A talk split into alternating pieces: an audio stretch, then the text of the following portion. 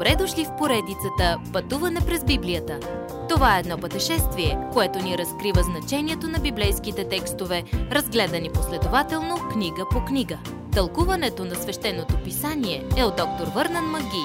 Адаптация и прочит, пастор Благовест Николов. Ходете в истина и любов.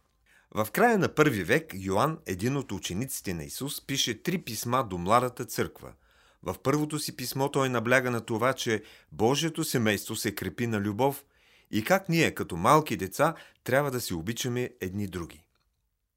Във второто си писмо обаче Йоанн предупреждава за отстъпници и измамници в света, които отричат, че Исус е Бог, отричат и че делото му на кръста има силата да ни спаси. Не би трябвало да ги обичаме, нито да сме загрижени за тях или да ги приемаме у дома си. Когато истината и любовта са в конфликт, истината трябва да има приоритет. Но в същото второ писмо Йоанн казва и че истината си струва борбата. Сега Йоанн добавя, че истината си заслужава усърдията. Някога казал така. Животът ми в Бога, това е спасението. Животът ми с Бога, това е причастие и общение. Но животът ми за Бога, това е служение. Третото писмо от Йоанн отговаря и на въпроса как вярващите се справят в края на първи век.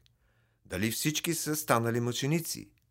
Сред милионите, които са се обърнали към Христос в първите три века, какъв е краят на средностатистическият вярващ? В това кратко писмо срещаме Гай, човек, отстояващ истината за Бога.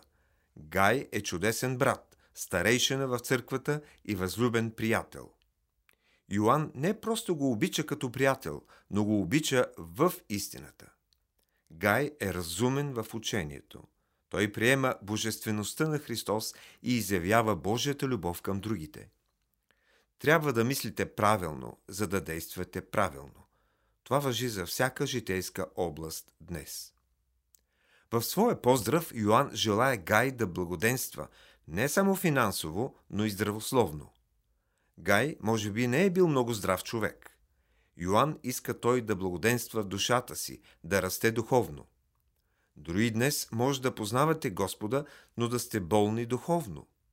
Каквото е физическото здраве за тялото, подобно е и святостта за духовния живот на вярващия.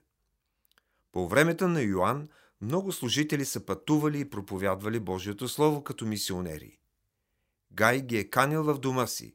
Въпреки лошото си здраве, той активно е бил гостолюбив. С истинско духовно разпознаване, Гай се уверява, че взаимоотношението на тези служители с Исус Христос е истинско. Трябва да мислим правилно за Исус Христос, за да сме правилни във всичко останало. Тези братя свидетелстват. Той ходи в истината, получава същото, което получават и апостолите и действа според думите си. Пастер Йоанн се развълнувал и насърчил от този доклад, че духовните му деца ходят с Господа. За него това било голяма радост. Сега, когато е възрастен старец, да чуе, че обърнатите към Христос, включително Гай и други, разпръснати из Азия, все още ходят в истината и обичат братята. Следващият път как да разпознаваме лъжеучители и да стоим в Божията любов. Уважаеми слушатели, вие чухте една от програмите в поредицата Пътуване през Библията.